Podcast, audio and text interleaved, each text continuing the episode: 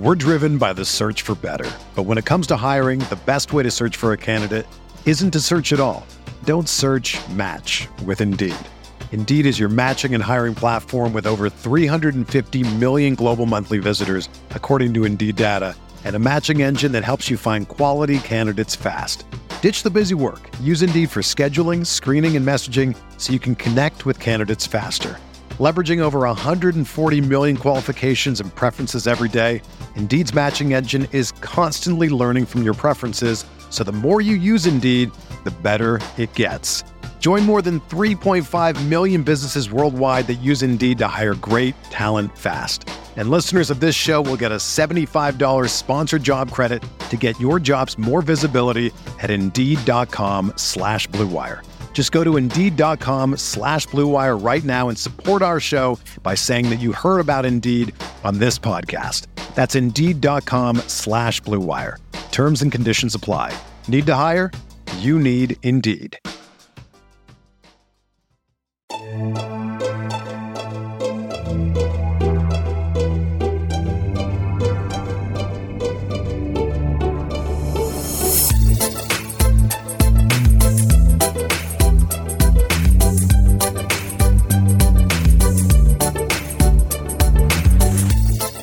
Hey there, Knicks fans. How you doing?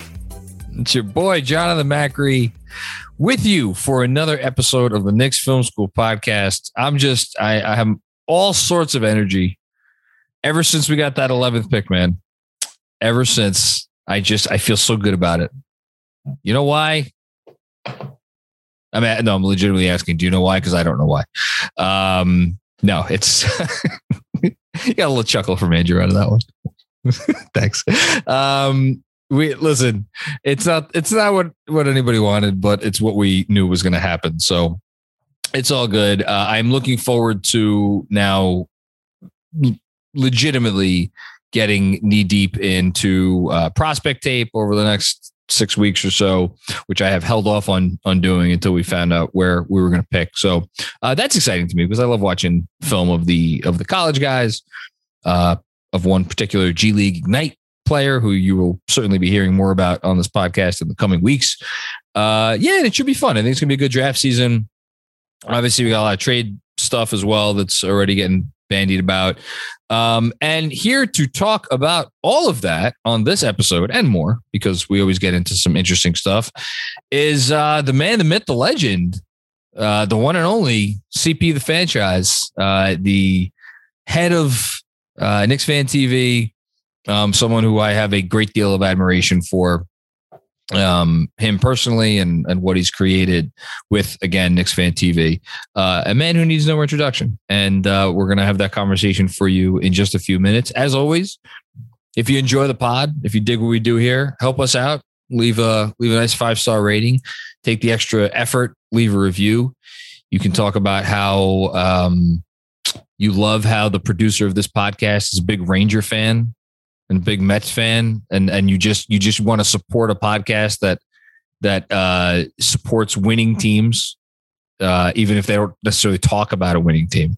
Uh, they support winning teams behind the scenes. So yeah, whatever, whatever you're going to put in your review, uh, we appreciate you making the extra extra effort, extra effort to do so. And last but not least, before I get to CP, shout out to our patrons in. Um, the uh, Monroe and Ewing tiers who joined us for our town hall, which actually just wrapped up a few minutes ago as we're recording this. We had a great two hour conversation about everything from uh, Jeremy Cohen's uh, kickball skills to uh, uh, Obi Toppin's trade value uh, and everything in between. Those town halls are a blast, man. I gotta, I gotta tell you. So yeah, shout out to, to everybody who was on. Uh, specifically Mark and and uh, Dean and Ray for hanging around for pretty much the entire time. We had a good time. Uh, anyway, okay. Without further ado, uh, here is my conversation with CP the franchise. Let's go Rangers! Joining me now on the Knicks Film School podcast, he is he's a living legend.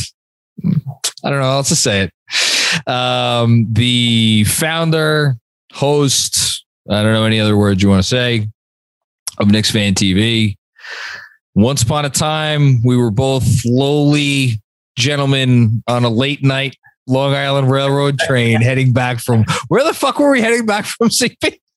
Um, It was a draft party? It was either the draft party or the first watch along we did. Then remember we did um I, I believe it was like Knicks Spurs or Knicks Dallas. Oh, I remember the First Spurs one. I remember that- I remember the Knicks Spurs one. Yeah, yeah. I think They got the they got their ass kicked. Uh, yeah, most likely, most likely. that was at like a little I forget the name of the bar, but it was like a small bar yeah. upstairs. Mhm. like, yeah, you were there. There was some other people. That was fun. Mhm. Uh, anyway, yeah, CP the franchise, the one and only. How you doing, man? Doing well, man. Just just got back from Miami, so you know a little R and R, a little uh, little networking. It was nice, nice couple of days.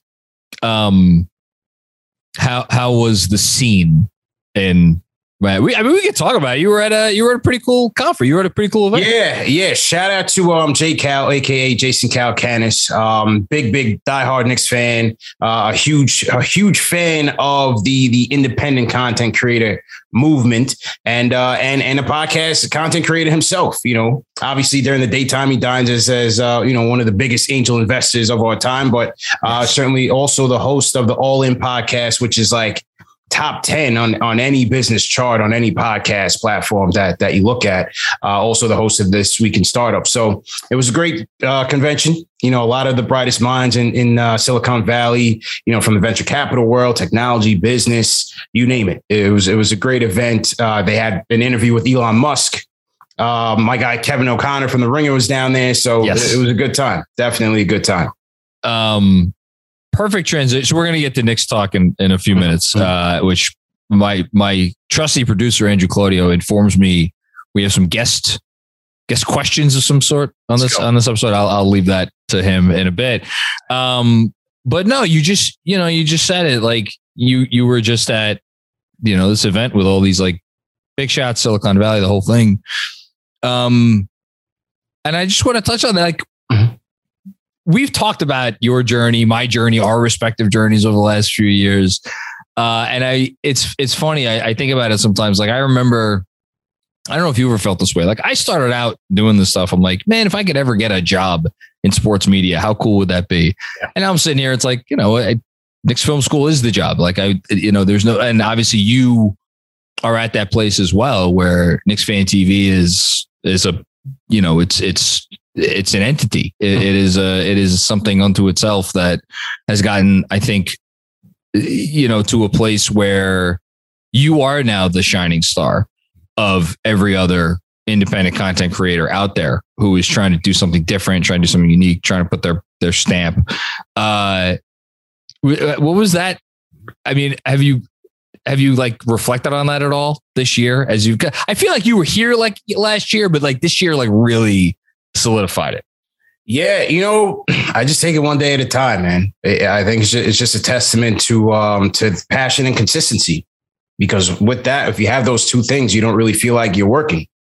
You- You know what I mean? You feel like you're having a good time. You Yeah. talking to people who are like minded, and to be a diehard Knicks fan, to be a loyal Knicks fan, uh, there's a common thread there. You know, there's there's a level of delusion in, in the back of your brain. So you you you mesh with all these people that you come across and, and you build those type of relationships. So um, it's a beautiful thing, you know, and, and, you know, speaking of Jason, he- he's been a big time fan of the show. Uh, he, ne- he barely misses a show. And so, you know, we're down there, you know, you know, trade, you know, talking shop and, and trading tips and, and, uh, you know, some of the things that I steal from his podcast, some of the things he steals from my podcast. So it, it's fun, man. It's a lot of fun. Like I said, the people that you meet along the journey, I think has been the most rewarding thing. Do do you feel? And I'll I'll answer my own question first and say yes to what I'm about to ask you. Do you feel like your your role has changed at all from when you started out?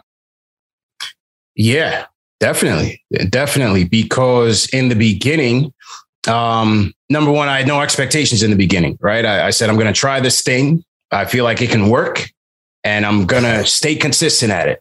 You know, I, I I wasn't, I wasn't. I never know if Andrew wants us to read the things that he puts in the chat. This you could read. This you could read. Go Go ahead and read it. Andrew wrote Ke- Ke- Kendra Randle should certainly think so. Anyway, Oh, man, Shout out to let me tell Kevin. you, It's never a dull moment. From year to year, it's never a dull moment. That's one thing I could say. You're never bored doing this thing. Right? You're never bored. But no, certainly things have changed because in the beginning, when when you know you're kind of on the grind and you're trying to build something special, uh, you have your hands on everything.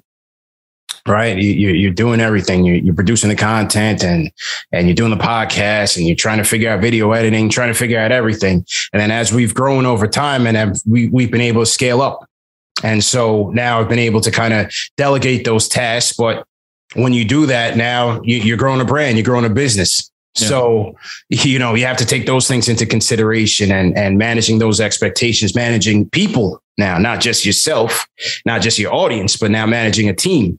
So yeah. it's definitely different. And uh, we've certainly evolved over the last five years for sure.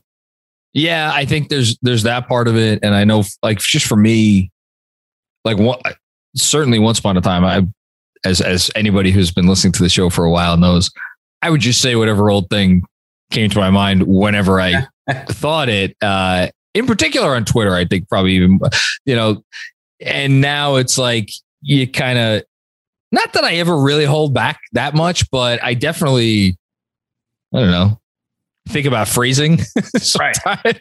I, I, you know, it's funny when I go back, I, and I've been doing it this week because I I try not to do the same research twice. So like for newsletters and stuff, like if I've researched like past draft trades or whatever, like I'll go back and look at stuff I wrote a year ago or two years ago.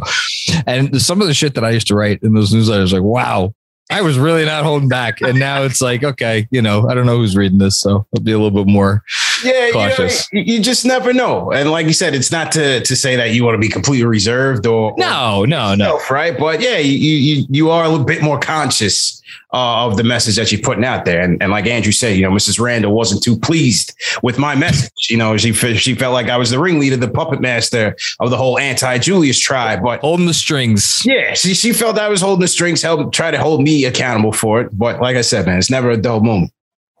Uh, that was that's always always my favorite part, and I guess it's the whole Randle family. Is how every press conference he always he gets up and talks about accountability. We have to be accountable. to try. Right. I wonder if they have a like a, a, a motto in their home about like a hashtag accountability. I could see that over their fireplace, a giant hashtag accountability. Hashtag I'm not available for this media session today. You know, along with the price tag of whatever the fine is that they had to pay for that. Okay, right. enough about the Randles. And on that note, hi Andrew Claudio, how you doing? Hi John Macri. Uh, CP, my homie, how are you, hey, sir? Listen, man, you're wearing that Mets hat loud and proud, mm-hmm. as you should. As Mets, I should. Mets are doing well. Yankees are beasting as well.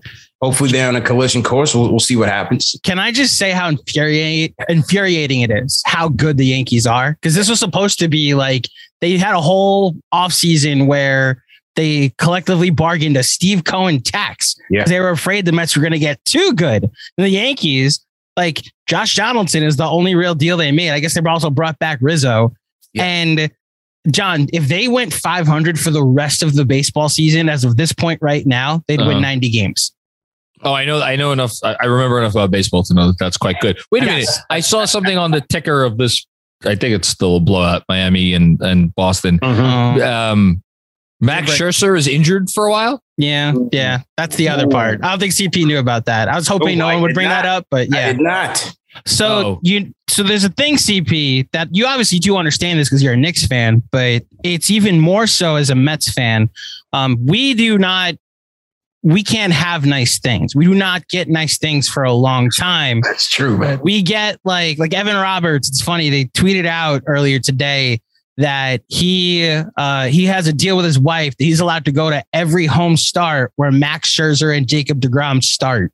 Oh, which will not happen for the next two to three months home. at least. I'm staying home. yes, enjoy the trip home to. I guess he's been New Jersey. He's uh, in Long Island City or Brooklyn now. Uh, Evan Roberts. Shout out Evan Roberts. Shout out. Evan. So anything to be close to the bum ass Nets. Like yes, so. exactly. Now the the fun part about all all this CP though is that it's funny you bring up the Mets and the Yankees because I'm also realistic about my standing as a Mets fan in the New York market compared mm-hmm. to the Yankees, right? Mm-hmm. And look, we this is our first podcast, John, since we hit 9,000 subscribers on YouTube. Congratulations. A, a, milestone not to be, you know, uh, uh, uh, looked down upon just yet. I'm thankful for all 9,000 plus of you for getting us there.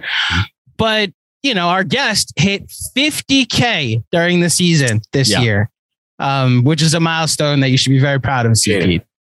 Yeah, congratulations. Appreciate, appreciate it, man. Thanks a lot. But you know, look, I, I, have guys like like you guys to thank, man, because uh, you know we we bring on great guests that the fans really uh, value their opinion. And and uh, I told JB the story. Uh, Jeff Bellone, the, the creator of Knicks Film, Film School, I told him the story of of uh, when he first started putting out uh, film breakdowns on Twitter I was like, who is this guy? Knicks Film School. You know, he doesn't have a face. He doesn't speak. He doesn't do anything. So I DM'd him.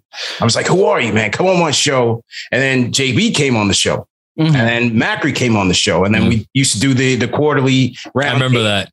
We used to do the quarterly roundtables. So Good times. Yeah, man. So, you know, the relationship has been budding ever since, man. So I'm definitely thankful uh, for the collaborations that we do. A lot, a lot of people, um, and likewise, by the way, yeah. you know, uh, it's, you know, rising tide lifts all ships. Absolutely which is why it seems like this has become a new tradition where we have you on for a celebration of Knicks content creation. Um, I went and did the the producer work, and I've got eleven questions lined up for you guys. Oh, prominent names. Eleven the- for the pick. Yeah. Oh, you know what? right I'm going right to pretend on. I did that on purpose. Yes. 11 questions. Um, Exceptional podcasting. Yes, from uh, 11 different people that uh, have questions about the off season. There are names that all of you will recognize that are watching or listening. Um, although their Twitter accounts will also be in the uh, in the video when you're when you're watching it. So go ahead and give all those people a follow. So without further ado, let's get to question number one.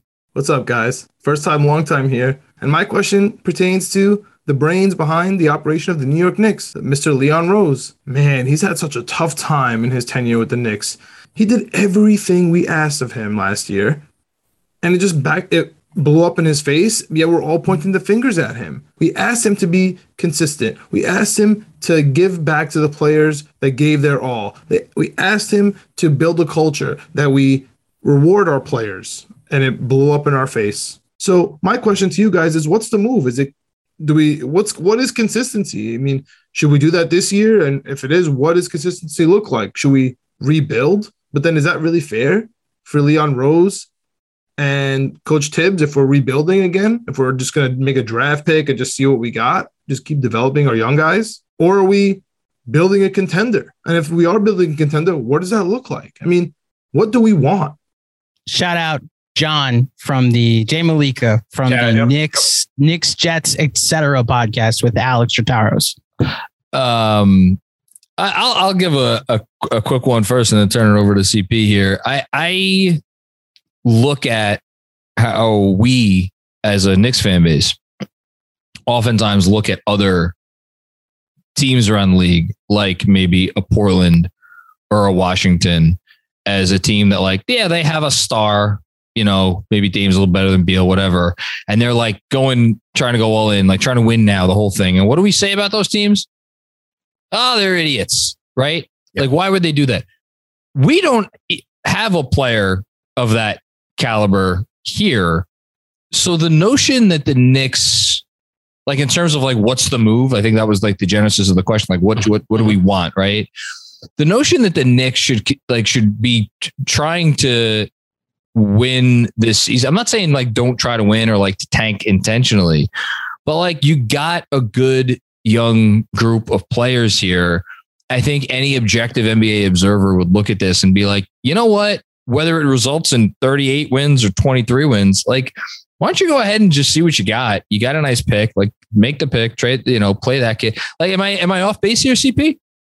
No, I don't, I don't think you're off base at all. I, I think, look, it's frustrating um, to see where they are, especially again based off of last year. People don't like to hear that, you know, last year, last year, but based off where they were and and where they are now, yeah, it's frustrating. As John said, you know, bringing back those veterans from last year obviously it didn't work, and you know, progression isn't always going to be linear in the NBA. So, what Leon Rose and these guys need to do now is, you know, evaluate this roster take a look at some of the guys that, you know, contributed, take a look at some of the disasters, the Kembas of the world, the Noel, who, you know, maybe he's in a body cast from now till training camp.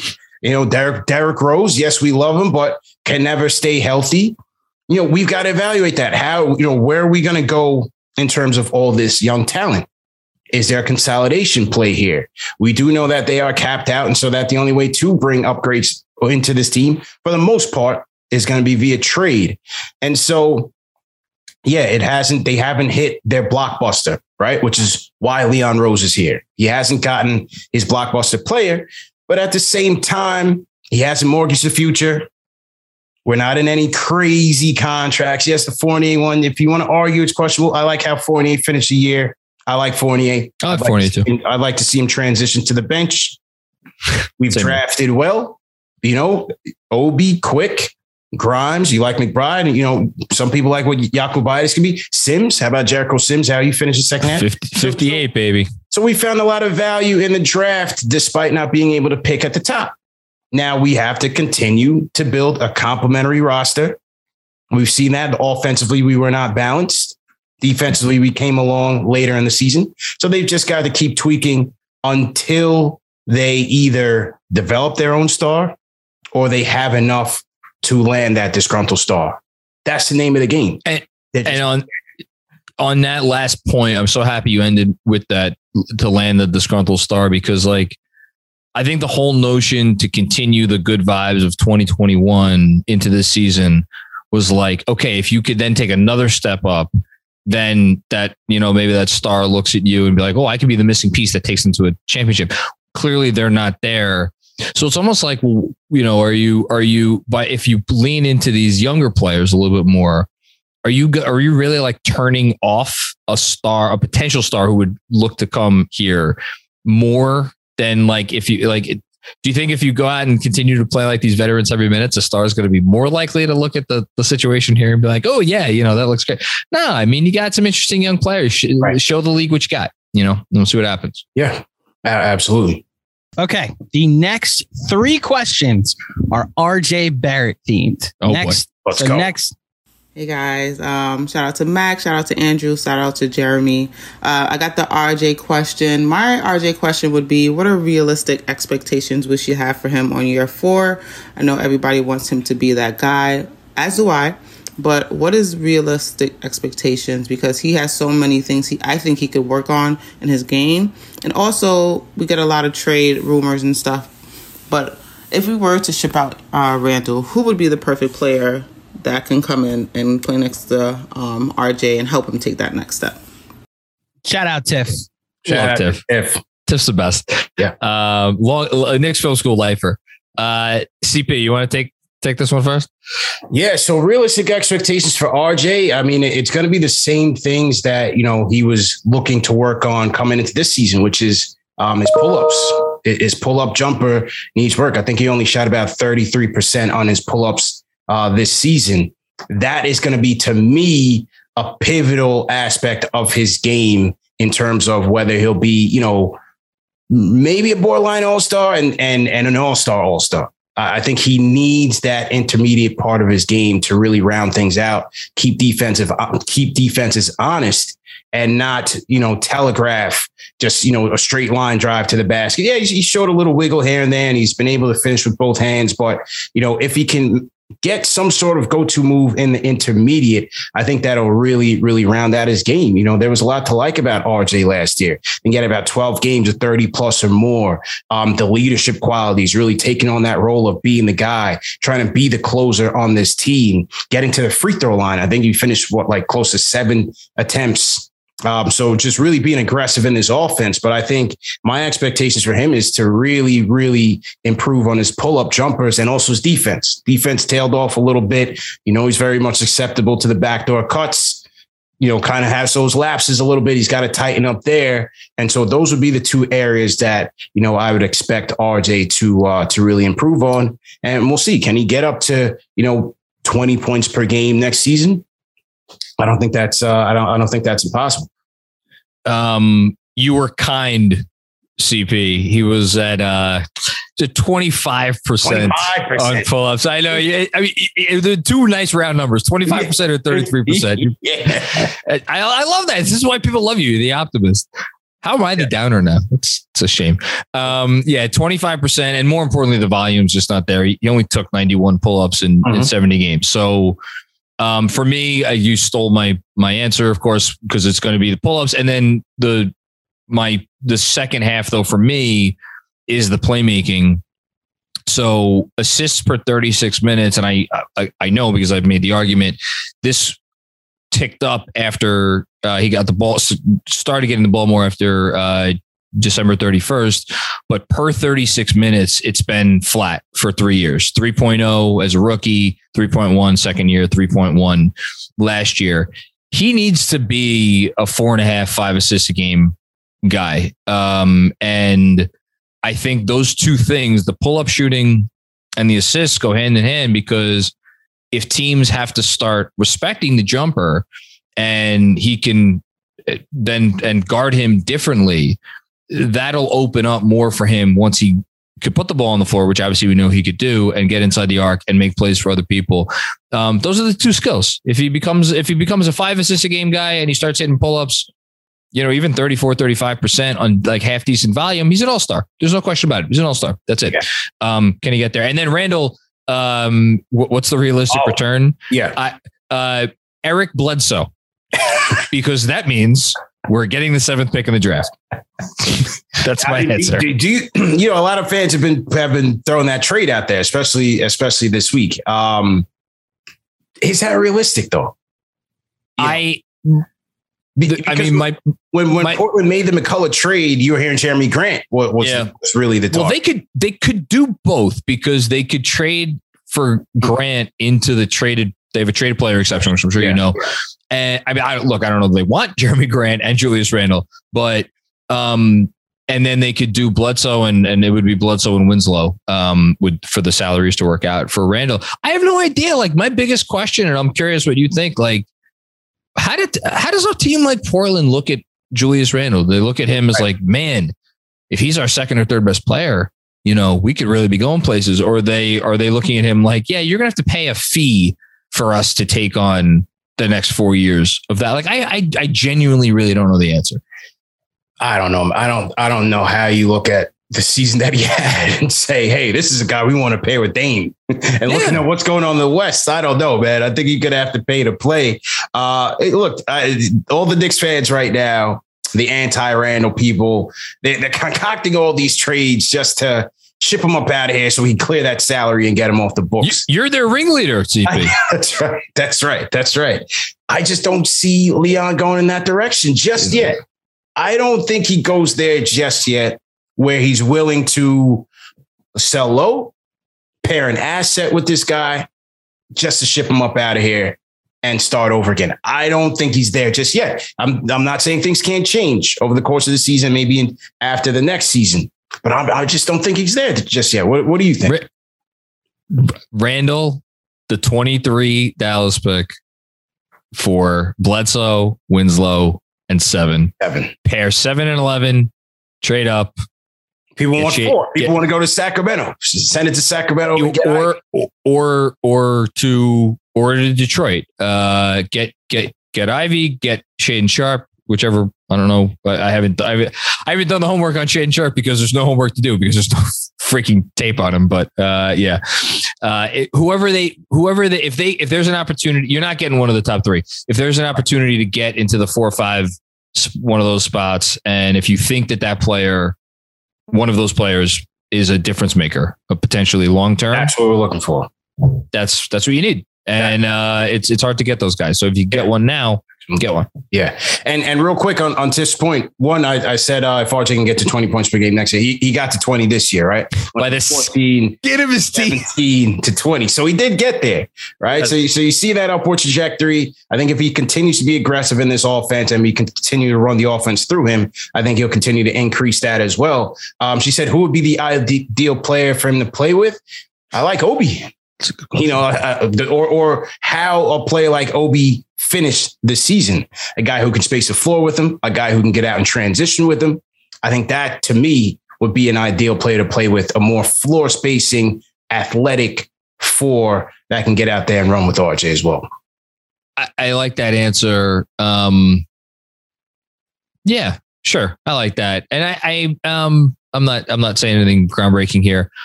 I'd love to see him and Cam get some time together Yeah, next I, year. I was going to say that one next. Yep. See what they could do. See what that chemistry is. You guys are preaching to the choir. So your ideal players to put next to RJ Barrett are Cam Reddish, Immanuel Quickley, Obi Toppin, We'll. We'll maybe see. Deuce McBride, Rokas Jokubaitis, Jericho Sims, But like part of the Quentin so Grimes, whoever mean, they drafted listen, 11. if we're keeping it 100, part of the issue with RJ right now is it's he, he's a bit of a tricky fit because he's a guy. So e- either he's going to be an off-ball shooting threat, which is what he was next alongside Julius Randle Mhm. during 2020-21 season, or he's a guy that of what we saw over the second half of this year, which is like he kind not that he needed the ball, but he was operating with the ball, and like how do you play off of that? Like, what's is there an ideal pick and roll partner for him? Like, I thought he did pretty well with Mitch as a pick and roll partner. He threw a lot of lobs to that dude. So you know, I don't know. So speaking of expectations, now you're going to get to tell us exactly how high you think RJ's Oh my expectations are. Next up, Hey guys, I'm Yash. I'm John's best ever mock trial student back when he was a lawyer in another life. And my question is who's the Knick most likely to be playing in the All Star game next year? And why is it RJ Barrett?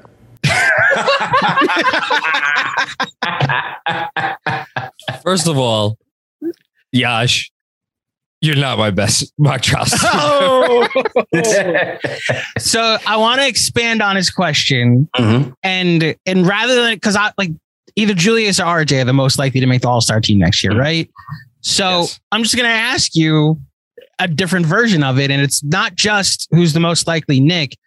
If a Knick were to make the All Star team next year, so like they could add somebody or trade for somebody, who would it be next year? I'd, I'd put my money on RJ. RJ. Okay. Over if they trade for a star. That's If what I'm saying. An iteration of any Knick on the roster next year. Let me let me put it this way: you would have to give me. Oh my god, probably ten. Uh, mm. you would probably have to give me like somewhere between five to one and ten to one odds for like in terms of like, am I taking RJ is the Knick on the All Star team this year, next year, or player X with the caveat that I get my money back if no Knick makes the All Star team. I don't even know how I would do this that, that math a in my. Okay. yeah, if I for me to do the math in my head where it's like I have to factor in that nobody makes it, then that's more complicated. But like, yeah, if it's unless I'm missing something here. CP. Oh man, the fans are not going to like this. But I'm going Julius with a Oh, bad wow. season with an all-star bag. He's taking all the heat that he took from the fans, all the heat from Knicks fan TV, Knicks film school, everything. He's back, he's going back to Dallas with Tyler Ralph and Miles Turner. He's about to get back on his game and he's going to get back to it. I still think, look, I still think he's going to be on this team. I think he's going to get a heavy dose in, in the offense as he usually does. And I think between the two players, he's the guy who can score on all three levels. That that I, I would have more confidence in in scoring on all three levels. Rebounding, playmaking as well. Right. I, I think when they're at the, the top of their games, I, I still think he's a better player. Interesting. Hold on one sec. I just want to. Okay, so Andrew, you're going to want to clip that, and you're going to want to at Kendra Oh, Randle underscore. Yes, After there's an underscore. absolutely. That- Don't forget the underscore. Okay. Wow. We're, we're making amends here on, yeah, on yeah, this, a little, this a little crossover. branch, just a little bit, just a little bit. There you go. All right. Well, the next question. What's up, guys? So, you know, I heard you wanted questions, and I was thinking about some historical questions, right? And I was I was thinking about it. I'm like, hmm, you know, how many how many times have we done rankings of Knicks or whatever? I'm like, that's not that's not that original. You know, I can't I can't ask you guys for the millionth time to be like, oh, who's better, Clyde or or Ewing? No, that that doesn't play. I will say though, I was thinking the more I was reflecting, I was like, remember when Porzingis was kind of on the come up? Like everybody was so quick to anoint him as the potential next great Knick, the the best Knick draft pick since Patrick Ewing, yada yada yada. Like he's going to go down as one of the all timers for the Knicks. And then now we have RJ Barrett, and I feel like maybe that doesn't come up as often. And I wonder if maybe that's because we're we're older now, we're smarter, we're less willing to put ourselves out there and get hurt by another potential franchise savior again. I don't know what the reasoning is, but let me just ask you guys what do you think the ceiling is for RJ Barrett in all time Knicks discourse? So, like, what number do you think he would put himself in the conversation for? And what do you think the floor is for RJ Barrett's potential all time ranking as far as Knicks discourse goes? Oof. Wow. That's a great question. Yeah. Um, Shout out Alex Wolf of Locked On Knicks, by the way. Yeah, shit, that's my guy, man. Shout out to Alex, man. Another one of my favorite people, man.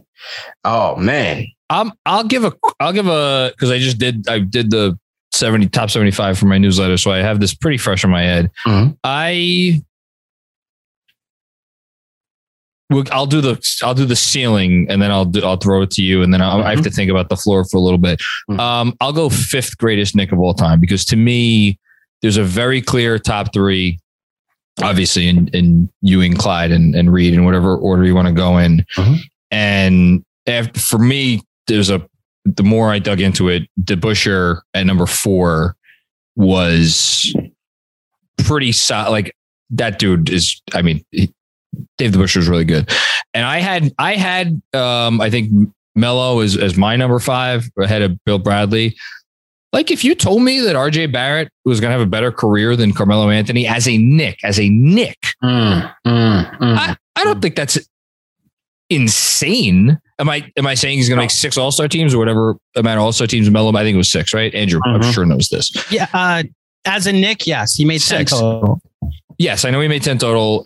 Um, if, I, I don't think I don't think RJ Barrett's going to make six All Star teams as a Knick. But if you told me like the full breadth of his career, because like number six on my list was Bill Bradley. Bill Bradley made one All Star team as a Knick, but he also won obviously two championships. So I think f- five is the ceiling. Uh, I'll turn it over to, to you, CP, before I think of the floor. Hmm. This is a good question. Yeah. And so we're not just talking about drafted, right? Because you, you said Melo, right? We're talking. We're just talking about Knicks. Yeah. I th- I think we're talking about all Knicks, right? Unless I screwed Knicks. up the answer already. No, All you're right. No, you're right. Can RJ? I mean, the question I think more uh, translates to like, can RJ become a top five Knick ever? Is does he have that in him? Do you see him doing that? I I I mean, look, Ewing. I'm just writing it down. Clyde, Reed, Melo. Yeah. That's four. I'll, I'll give you. You want me to give you the rest? I'll just give you because I'm staring at it. I had Brad. This is my list, obviously. So Yeah. I don't know what your list is. I had Bradley at six, Earl Monroe at seven, Bernard King That's at eight, Right, Bernard, Bernard. and then I I went a little rogue. I had Richie Guerin at nine. Uh, kids, uh, if you don't know who Richie Guerin is, go go Yeah. Google him and look up his basketball reference page. He's pretty good. Um, and I had Charles Oakley at at uh ten. I mean, without, I, I mean, without rings, I don't see him cracking eight, seven. You know, Ewing Clyde, Reed, Melo, Monroe, Bernard, Bill Bradley. I mean, Allan Houston had a had a great Knick career, man. Yeah. I- Eight uh, two zero, man. just I, I to me there is a again my estimation there's like a very clear top 16 to 21 it, for like all you could even maybe extend it to like 23 24 like kurt thomas like i have kurt Right. thomas as a as a board like just barely a top 25 knick ever like, are we sitting here today? Are we sure that RJ Barrett is going to have a better Knick career than Kurt Thomas? Like, I, I don't know. Kurt Thomas is fucking awesome for a long time. Kurt, Kurt was my guy, man. Put Yeah, Kurt was great. You know, sure. But that's why I think the floor question is actually more interesting because, like, I could, I, I could, again, you, you, I'm, I am an optimist at heart. I could see a world where RJ Barrett stays here for 15 years. Yeah. And like, I don't even care how many All Star teams he makes. If he's on winning teams over the course of that time, like that'll get him really high on this list. The floor is interesting because, like, I mean, shit, if they if RJ Barrett's playing in Utah next year, then the, then the floor is pretty low. Um, do I think that's going to happen? Probably not. But I, I, I don't, I don't know. The floor, I don't know. Is it 60th? I would. I mean, for ceiling, I'm I'm probably going like seventh. Honestly, I'm putting Ewing, Okay. Clyde, Reed, Melo.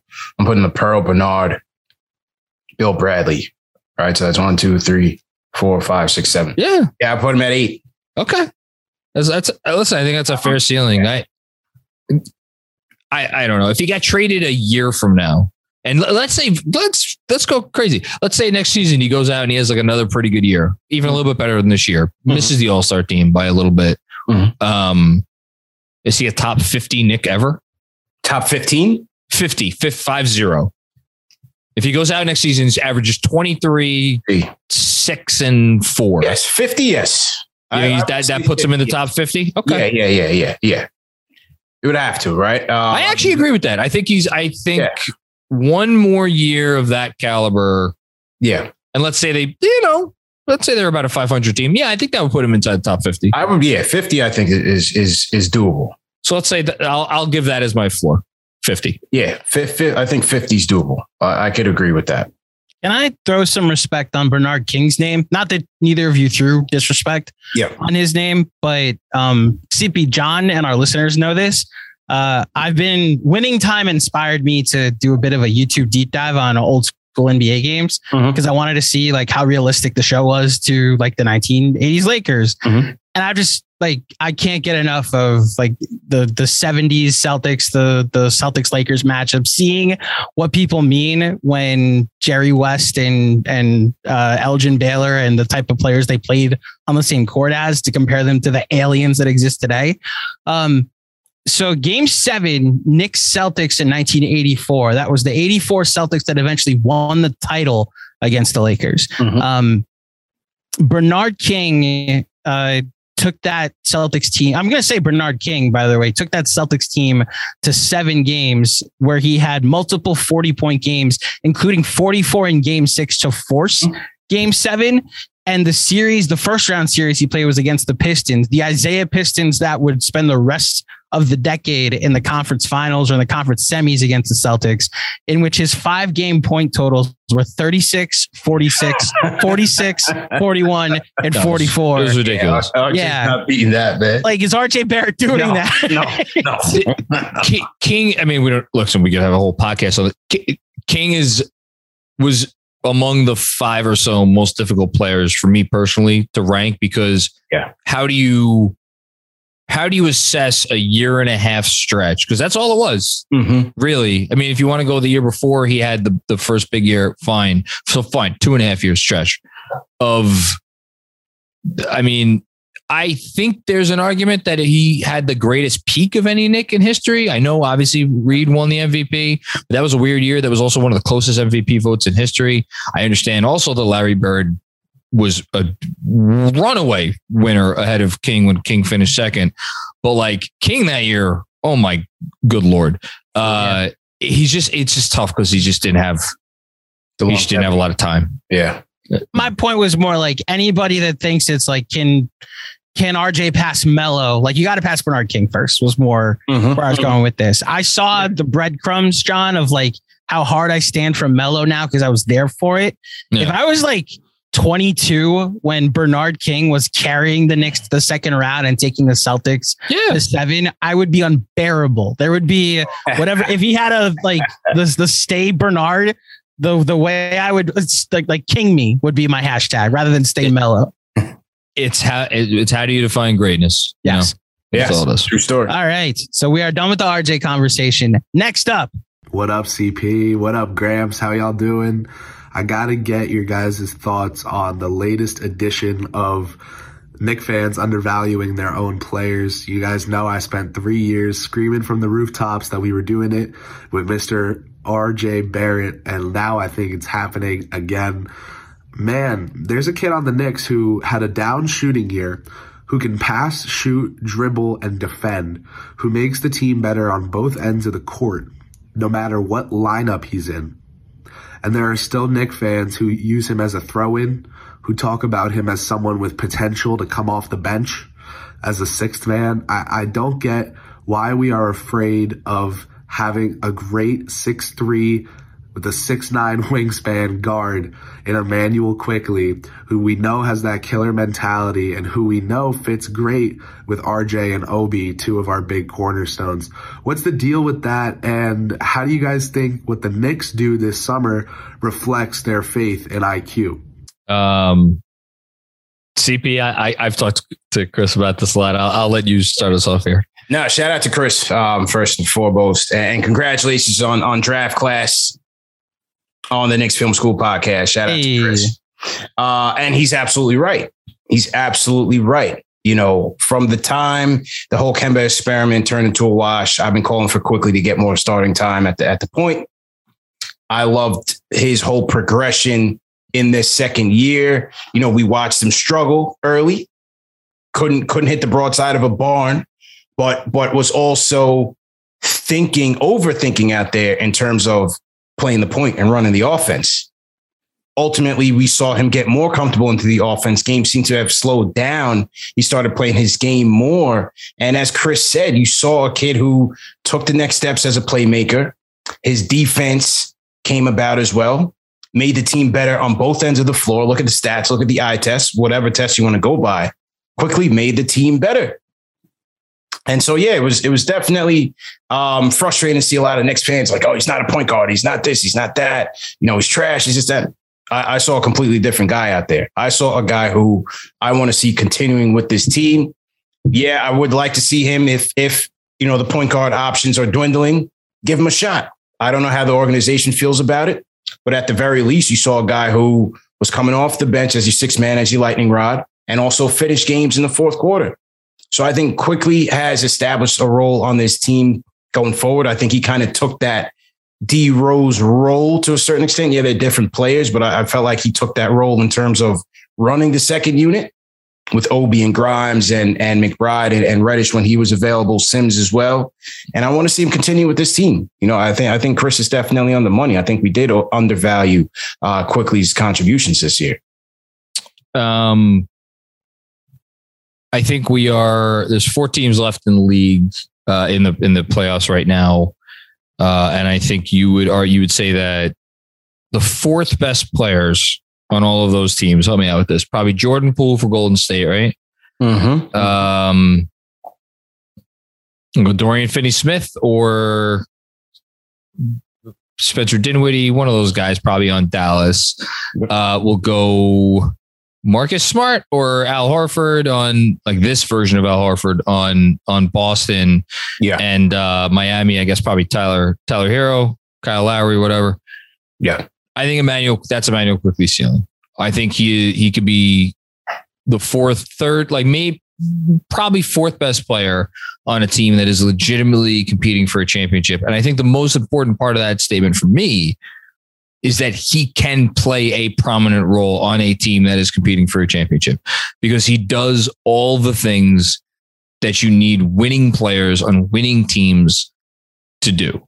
And that is the part that I think some people are missing because you could have, and it's like the complete 180 of the Randle. Like, there's a reason we're sitting here and be like, does Portland even want Julius Randle? Yeah. It's it's because like can you look at him and what he does do and more importantly what he doesn't do and be like yeah we'll figure out how to have that guy play a prominent role on our team. We could still win at a high level.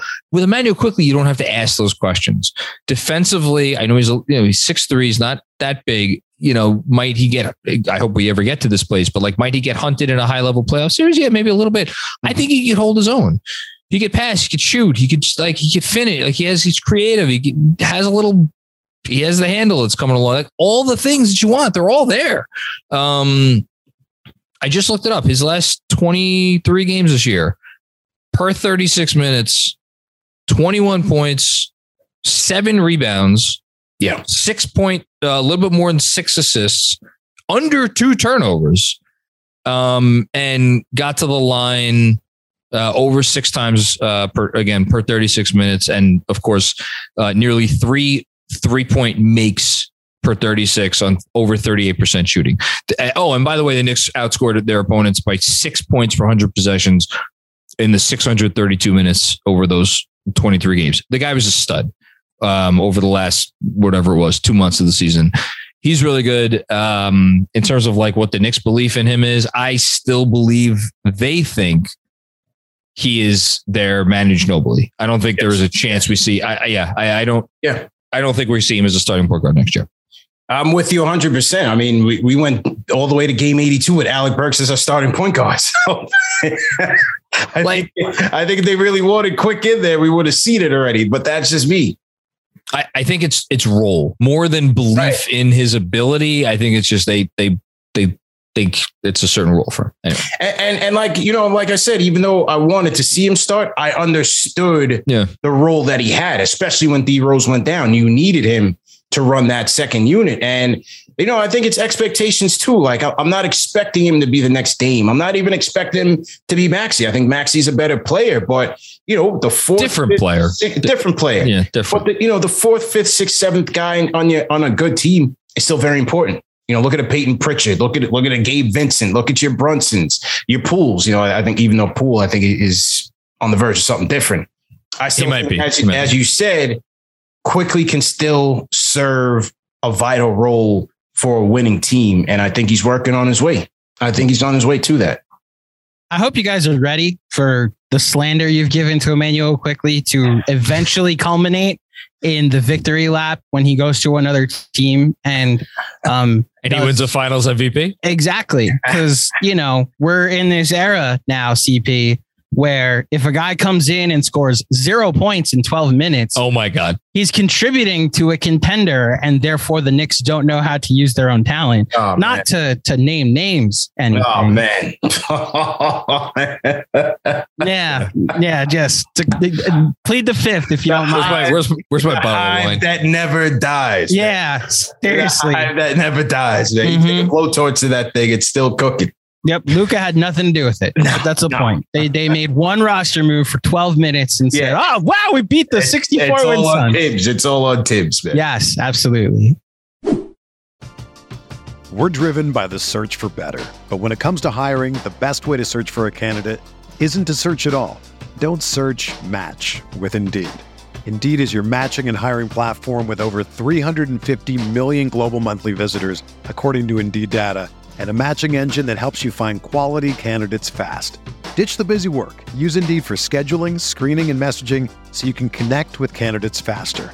Leveraging over 140 million qualifications and preferences every day, Indeed's matching engine is constantly learning from your preferences, so the more you use Indeed, the better it gets. Join more than 3.5 million businesses worldwide that use Indeed to hire great talent fast. And listeners of this show will get a $75 sponsored job credit to get your jobs more visibility at Indeed.com slash Blue Wire. Just go to Indeed.com slash Blue Wire right now and support our show by saying that you heard about Indeed on this podcast. That's Indeed.com slash Blue Wire. Terms and conditions apply. Need to hire? You need Indeed. You know, if I would have applied myself, I could have gone to the NBA. You think so? Yeah, I think so. But it's just like it's been done. You know, I didn't want to. I was like, I don't want to be a follower. Hi, I'm Jason Concepcion. And I'm Shea Serrano, and we are back. We have a new podcast from Wondery. It's called Six Trophies. Woo! And it's the f***ing best. Each week, Shea Serrano and I are combing through all the NBA storylines, finding the best, most interesting, most compelling stories, and then handing out six pop culture themed trophies for six basketball related activities. Trophies like the Dominic Toretto I Live My Life a Quarter Mile at a Time trophy, which is given to someone who made a short term decision with no regard for future consequence. Or the Christopher Nolan Tenet Trophy, which is given to someone who did something that we didn't understand. Catalina Wine Mixer trophy. Ooh, the Lauryn Hill, you might win some, but you just lost one trophy. And what's more, the NBA playoffs are here, so you want to make Six Trophies your go to companion podcast through all the craziness. Follow Six Trophies on the Wondery app or wherever you get your podcasts. Listen ad free right now by joining Wondery Plus. Next up, Jonathan Macri. Long time no talk. When uh, Claudio reached out to see if I wanted to submit a question to your video mailbag, I said hell no. But then uh, when he comped my KFS subscription for the rest of time, I figured I owed you this much.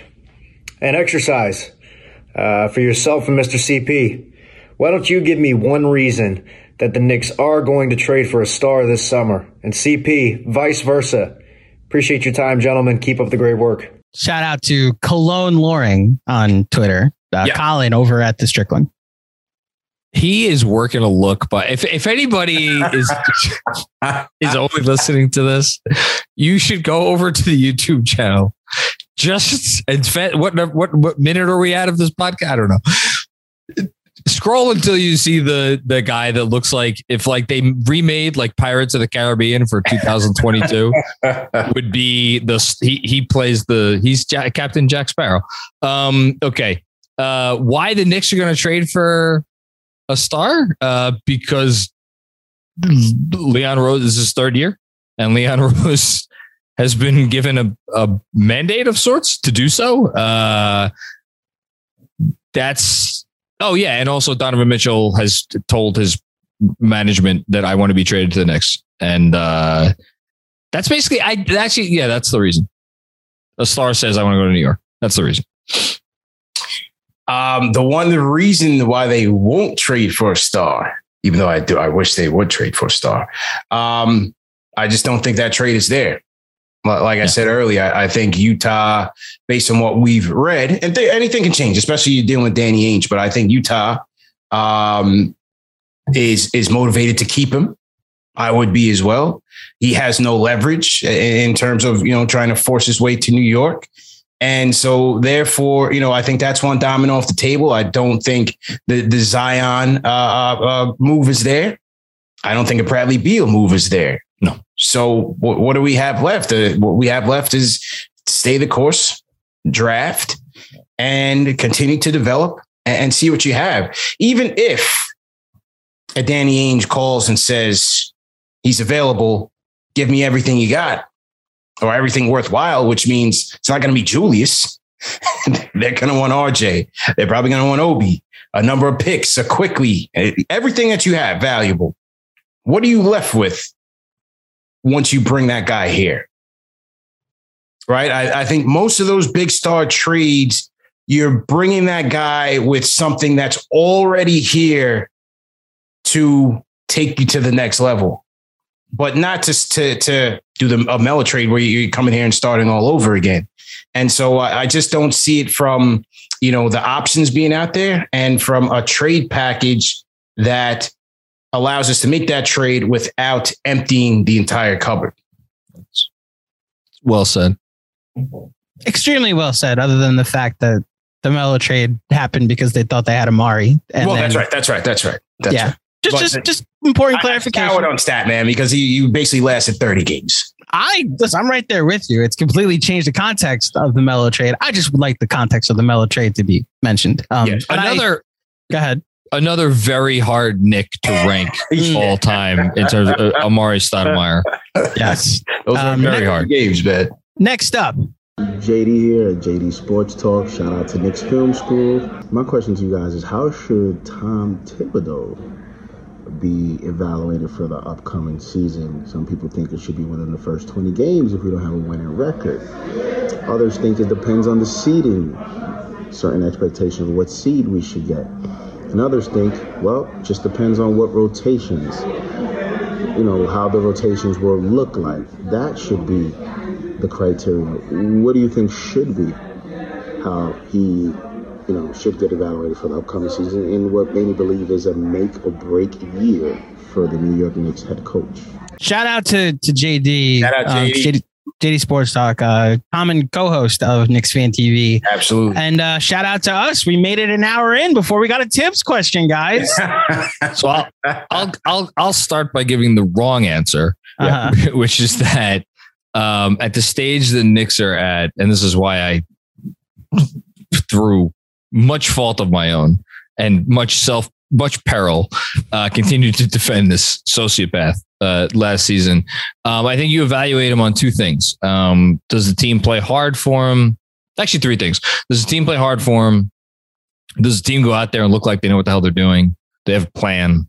You know, is there a game plan that if they execute it, it seems like it works? And then, um, is there development of the young players? Are the young players getting better?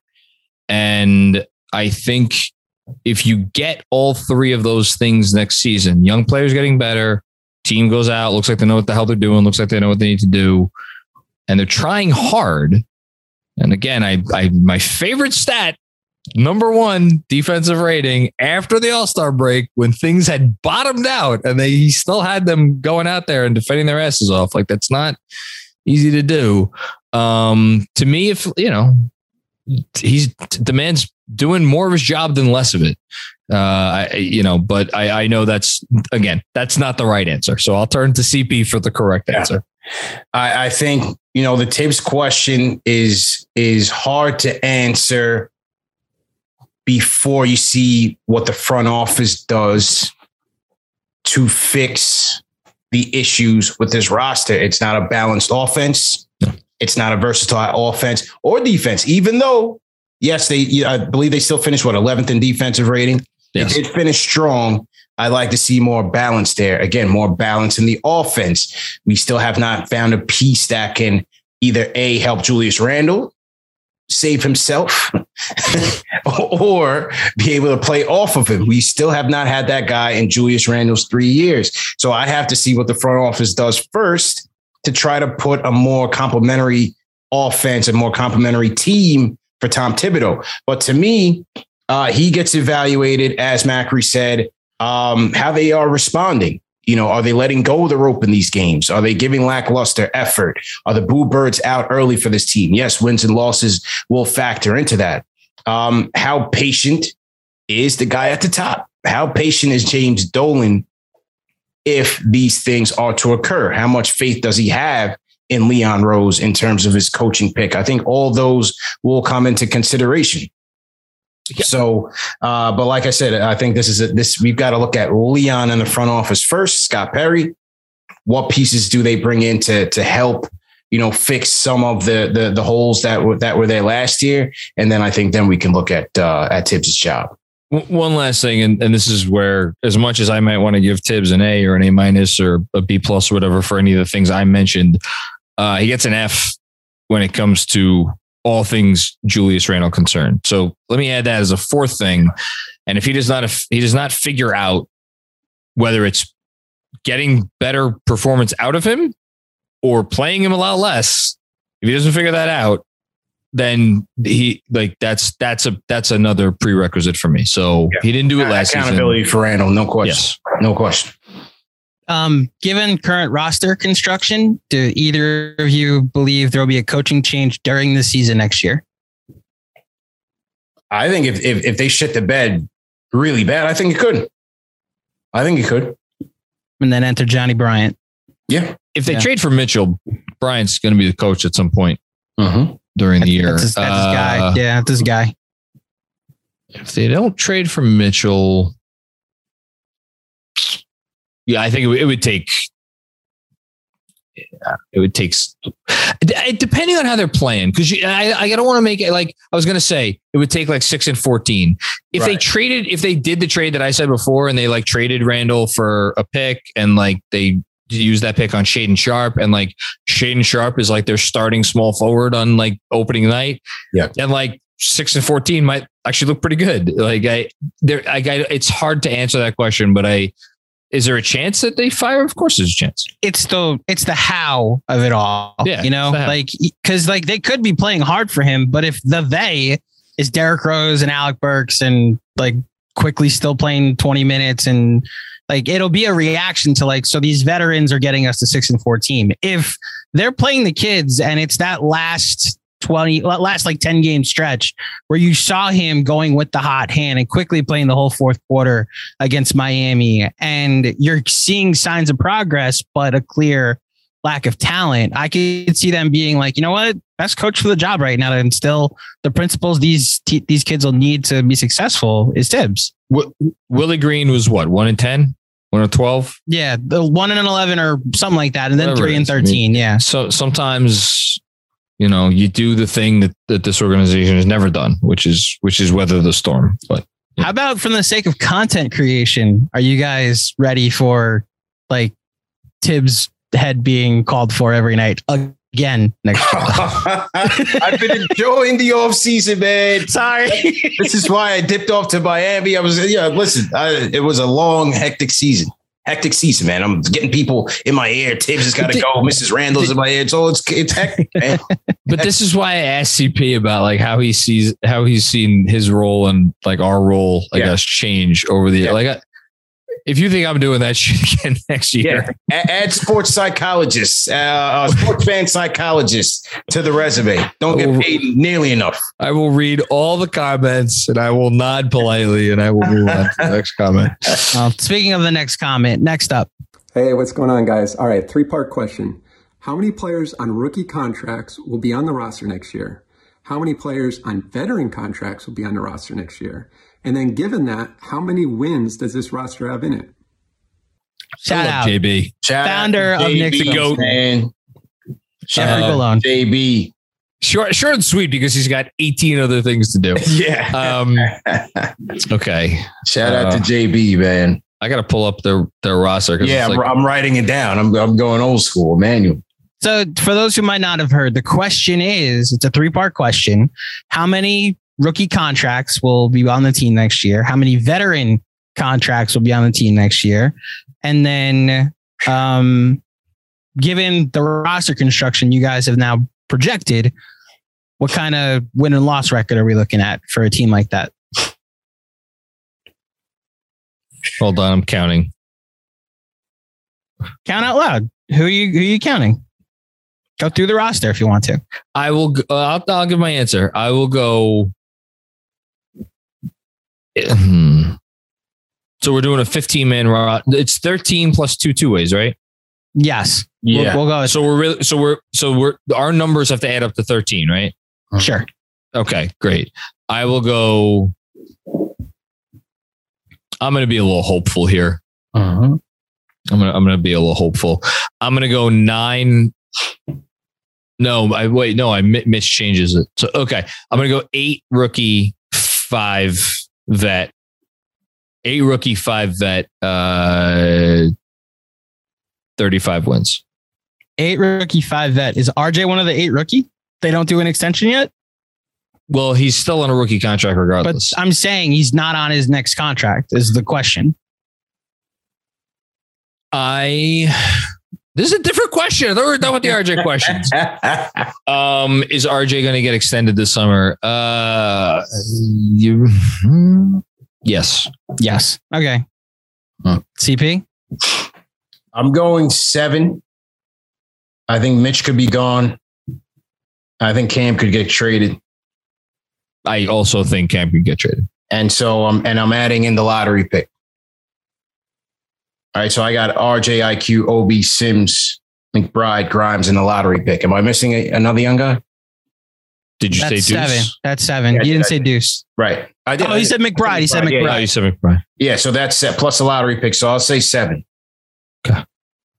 So seven rookie contracts, Yeah. and then your veterans. Well, I guess that's Six- the rest. he of the doesn't have to say That's who they are. He just Yeah. said seven, Yeah, seven it'll rookies, six, vets, It'll be six.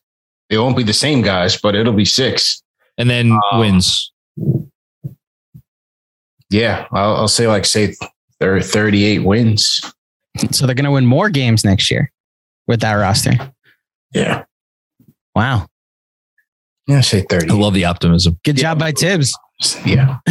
Coach of the coach of the year repeat. Coach of the year. Giddy up, baby. there you go. All right. Next up. Yo, what's up, John and CP? First time, long time, as they say.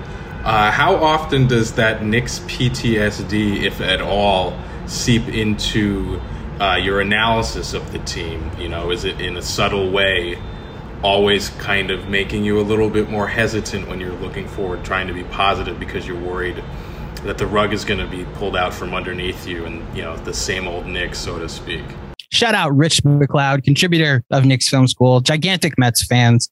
Uh, follow his uh, his newsletter, Just Mets, uh, if you want more Mets content. The PTSD. I mean, I have it. I'm, I'm just trying to think of how to answer the question. Does it influence?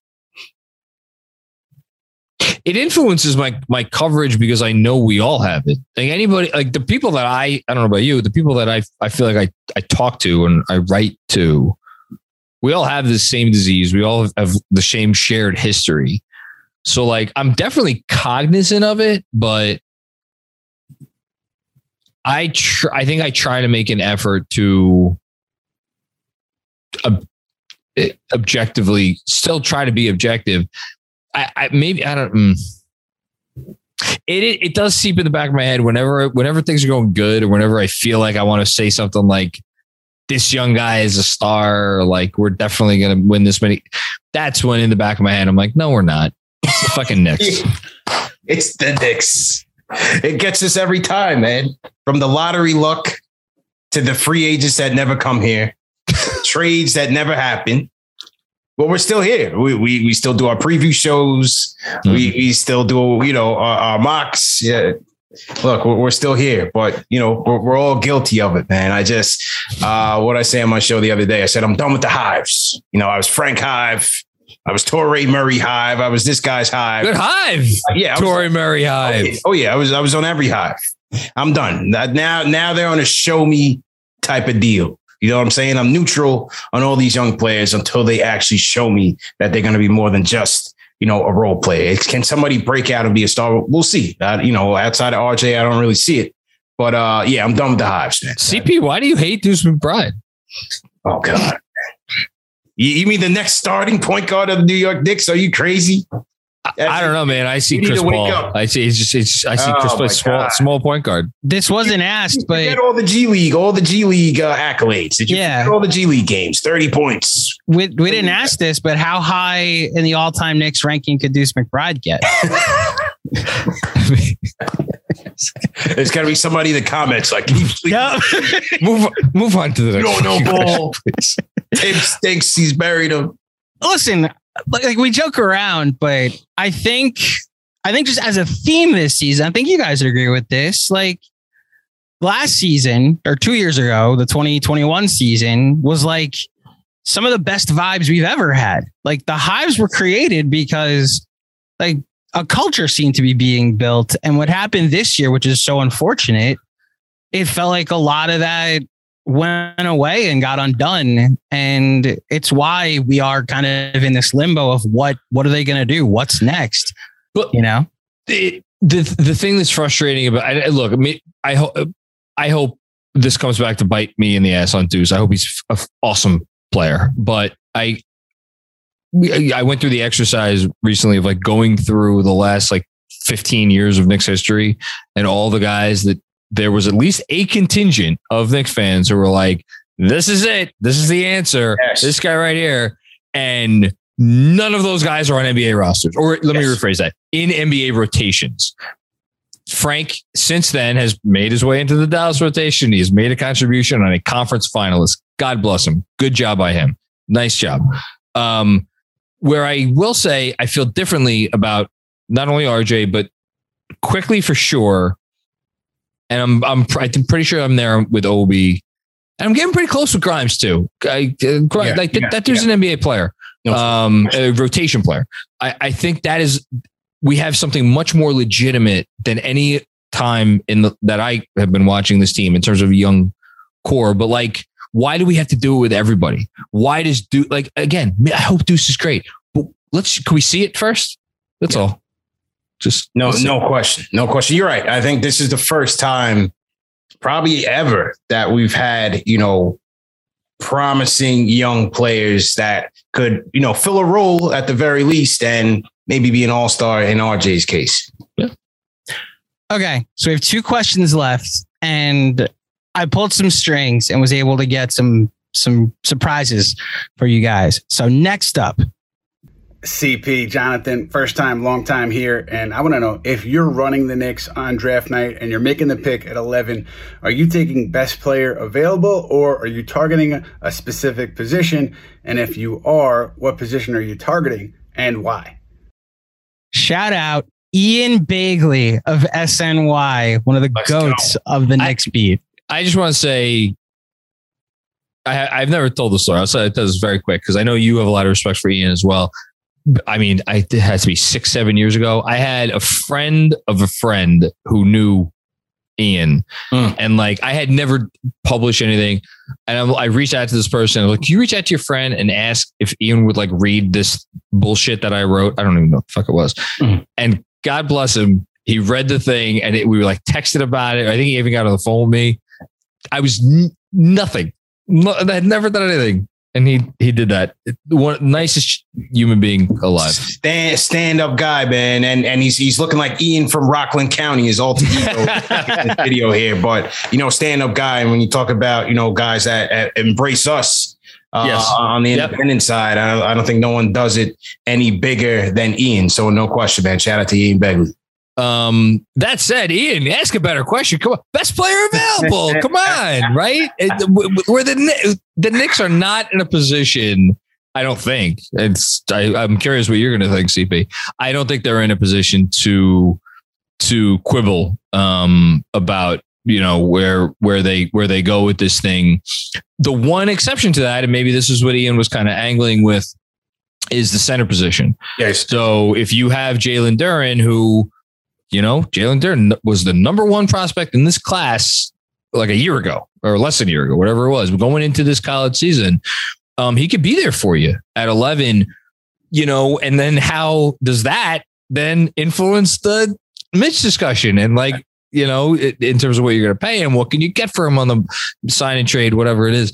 Um, that part of it gets a little tricky, but in a vacuum, I'll say, I'll say best player available.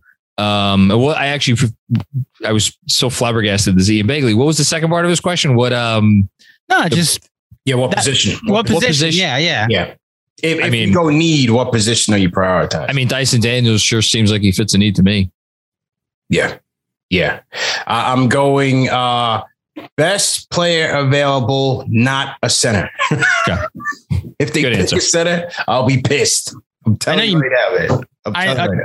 John mentioned Dyson Daniels. I don't know how much drafts um, deep dives you've done yet, CP. Is there a player that has stood out to you yet? At at eleven, um, I'm ranking them Dyson Daniels, Benedict Mathurin, and uh, it's my guy from uh, Wisconsin. Uh, oh, Johnny Davis. Johnny Davis.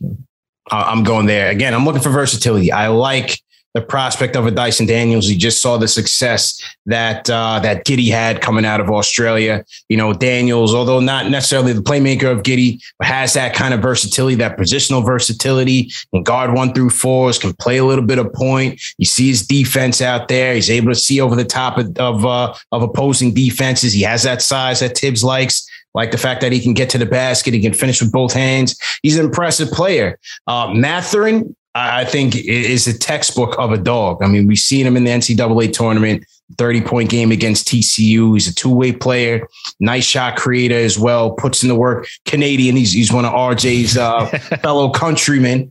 And uh, I, I, like Mather, man. I, I, think he'd be a great player here. And then again, uh, um, Johnny Davis, you know, Johnny Davis, nice mid range score, can play defense as well. I'm leaning towards the wing. I, I know you say best play available, and I agree with you guys. You know, whoever's the top talent should be there, but I'm hoping it's a wing. And, and if if they like what they see there, one of those three guys would uh, would be a nice piece. That works. If I had to give you guys, because we know Brock Aller sees the draft order or where you're slated more as a suggestion mm-hmm. than an actual like that's where you're supposed to pick. So if I gave you guys 11 and a half as like the over under for where the Knicks are selecting, do you take the over or under in this year's draft? 11 and a half. Uh, so basically uh, 11 or trade up or 12 and trade down. Uh, over is over means they're 11, playing right? over is yeah. No, no, no. So the under. So they pick so, okay, so I'll, 1 to 11 would be the under. I'll go under because I think okay. there's there's a possibility they trade up also. Yeah. I'm going under because I, I don't think they they would take on additional uh, draft picks, especially in this draft. They already have a ton of young players on, on the roster uh, with limited roster spots. I think they'd look to consolidate and, and try to trade up, trade up as well. Consolidate. Okay. Um, I will say under with the caveat that if this Donovan Mitchell smoke is real, then adding as many pieces to the treasure I, chest that they need to might actually come in handy. I hmm. I think that if you're the of the three options, mm-hmm. trade up, stay put, trade down. I, I think trade down might be the most likely option, but I think when you combine the first two options, it's a higher probability than trading down, which is why I gave that answer. That said, if I you could absolutely see a scenario where it's like trade down to whatever and pick up a, you know, top five protected 2026 first from team, you know, X that maybe is not one of the best teams in the league. Like I that would not shock me. Okay. Okay. Last question of the night. I had to given who our guest was today, John, and look, as someone who admires our work, um, we had to to go oh, with the legend. I know this. We had to go with the legend for our last our last question. Yeah. Last up. Yo, what's up? Knicks Film School, CP the franchise, Chuck D right here. I was actually out, actually getting my feet done. The most important thing, especially males, man, especially if you running and jumping, playing ball, get your feet done, get that circulation right. And uh, I jumped on 10,000 stages, and trust me, felt like I went and got new feet, new pair of feet, man. Been the first time since really October. Far too long, but no testimonials. Anyway, um, the deal is the question I like to ask is like, goes to CP, also Knicks Film School. Andrew, yo, when is that, you know, what's the proper way that the organization as the New York Knicks are supposed to approach the media and the fan base, especially in the summer and going into next season, because the mystery, the, we got our certain methods, our secrets, that doesn't end up well in New York at all for any sports team ever. It might work somewhere like Phoenix or somewhere like, you know, Albuquerque, you know, Fort Wayne, but doesn't work in New York City. What do you propose the way you would like to see how they handle it?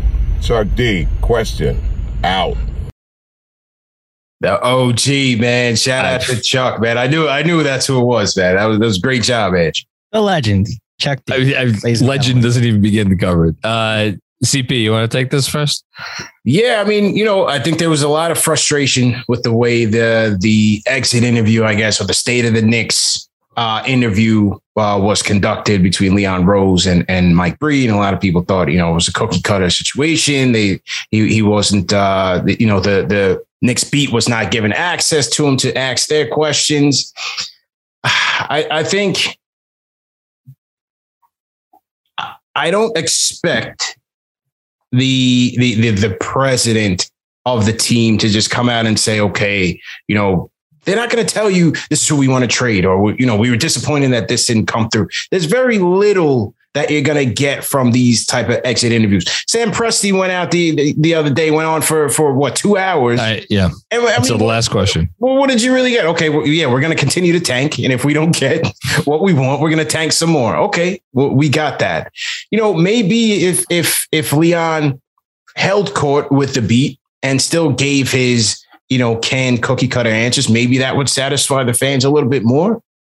But, you know, I, I I'm just, I think that that would be it. You know, don't I think the Breen thing kind of rubbed the fans the, the wrong way. They kind of felt like it was kind of staged, if you will. Yeah. So, you know, have him be more presentable, more accountable to the fan base, to the organization, and and situate it that way. Let the beat have their access and you know, let Berman ask all his annoying questions. um dude, shout out to Chuck D, by the way. I mean, just awesome that he would take the time to do this. Uh, it's a great question because I think I'm like a lot of fans, or at least a, a goodly amount of fans, and that I don't care what Leon Rose has to say about his plans, about like, yeah, I mean, is is there a part of me that would is just like curious what he would say if he was at? Yeah, I'm curious, but like, is it going to make a difference to me personally? Am I going to feel like, oh, I know more about the direction of my team? I feel safe and secure. No, I, I like, I'll feel good about my team when my team's good and when they have a star and like all that stuff. That said, the, Leon Rose's job, and it's not Leon Rose, it's James Dolan. James Dolan's job as as the owner of the because this all comes from from Dolan. Um, his job as an owner of basketball team is to is to win basketball games, and the way they approach the media is a distraction because when you have and, and again, I'm not necessarily criticizing Mark Stein, but like I'm just pointing it out. When you have someone like Mark Stein, who has like a, a widely read NBA newsletter, uh-huh. and he dedicates an entire newsletter Yeah. to the fact that the Knicks are the only team essentially who did not come out and have like a, a traditional press conference after the season. Like, and you have like the beat reporters like t- tweeting about it and, and this and that. Like, it is a distraction. Yeah, they do it to themselves. Yeah. And like you've been shitty for 20 years. You don't need an additional distraction. Just do yourself a favor, weed out all of the distractions as, as much as possible if you can, if it's in your power. Like it's not in your power to go out and trade for Donovan Mitchell and Zion Williamson. It is in your power to hold a press conference.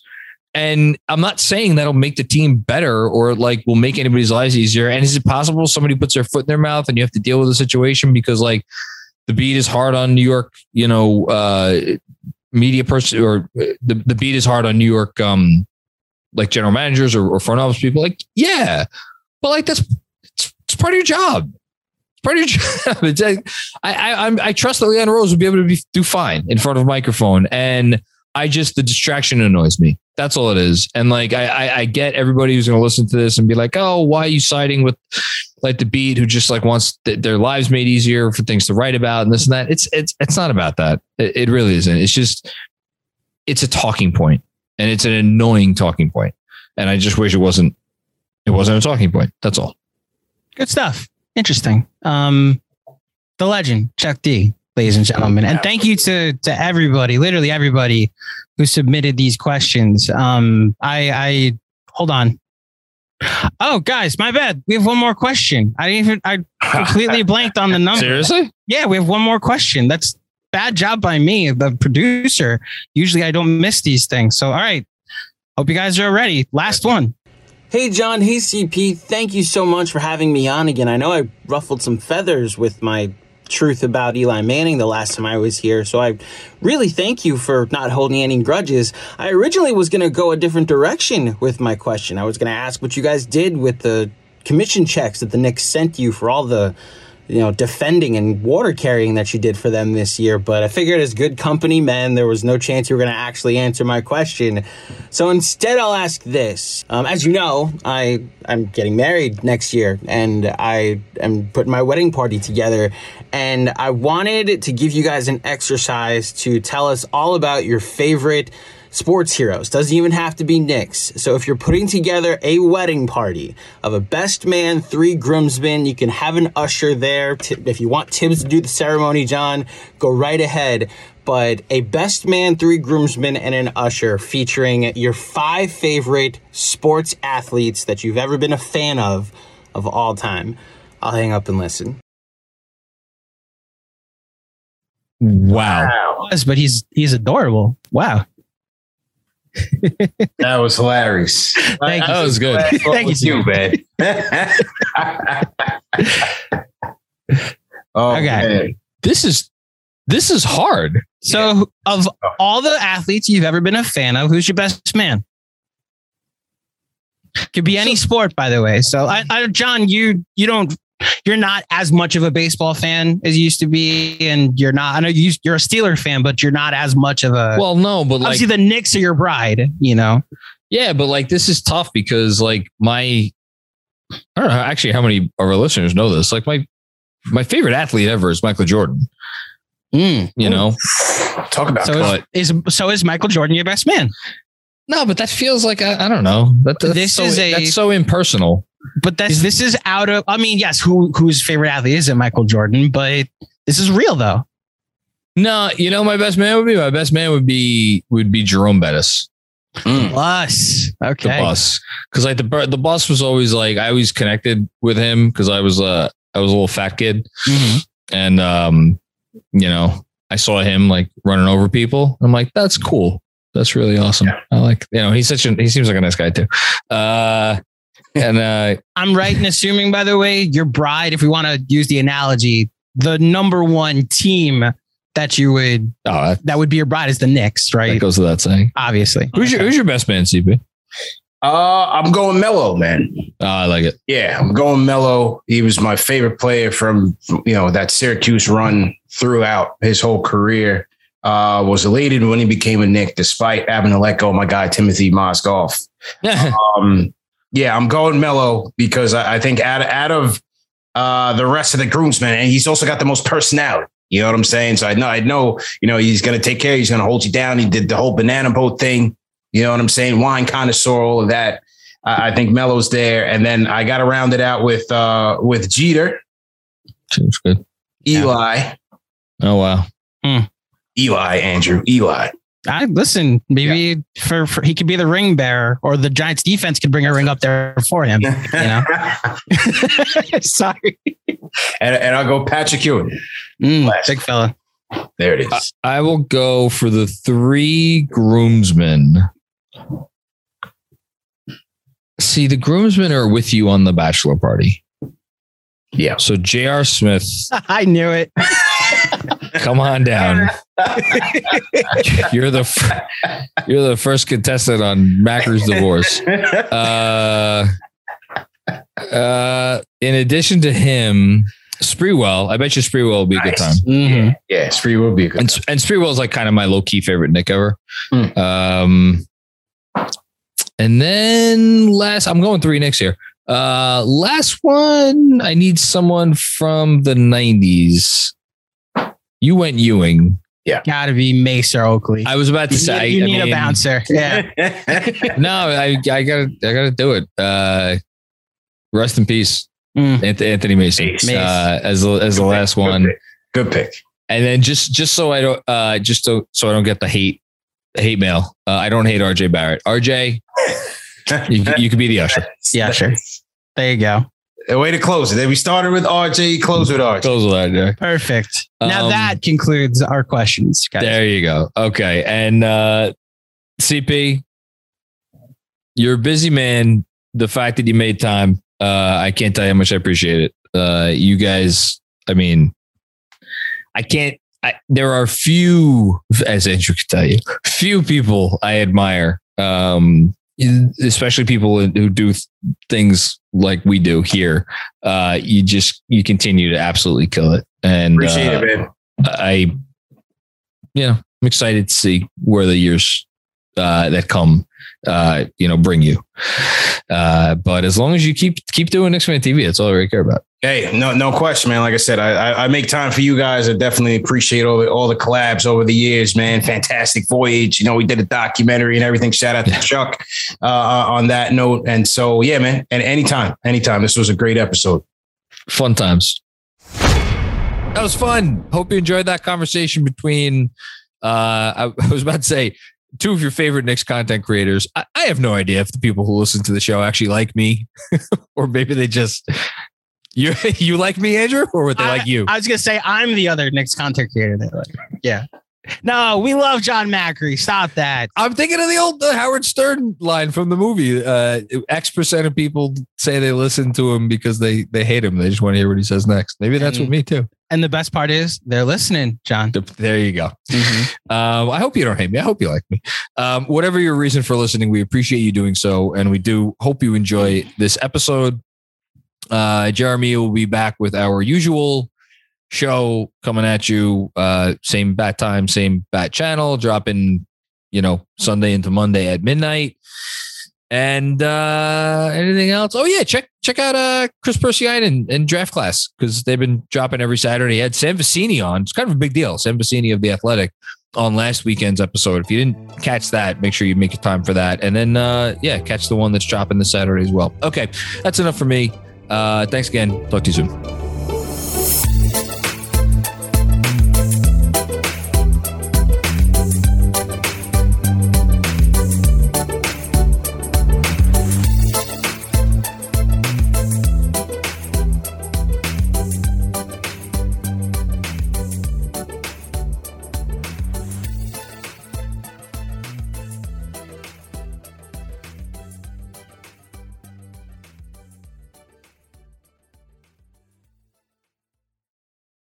Everyone is talking about magnesium. It's all you hear about. But why? What do we know about magnesium? Well, magnesium is the number one mineral that 75% of Americans are deficient in. If you are a woman over 35, magnesium will help you rediscover balance, energy, and vitality. Magnesium supports more than 300 enzymatic reactions in your body, including those involved in hormonal balance. From functional medicine doctors to mental well being and female hormone experts, we all know that magnesium is the one mineral to improve all aspects of well being and health. But which one? Magnesium Breakthrough from Bioptimizers, the trusted choice recommended by leading experts with seven best absorbed forms of magnesium to ensure your body receives the support it needs for overall well being. Go to bioptimizers.com slash balance today and use code BALANCE10 for 10% off. Support your journey to wellness at B-I-O-P-T-I-M-I-Z-E-R-S dot com forward slash balance.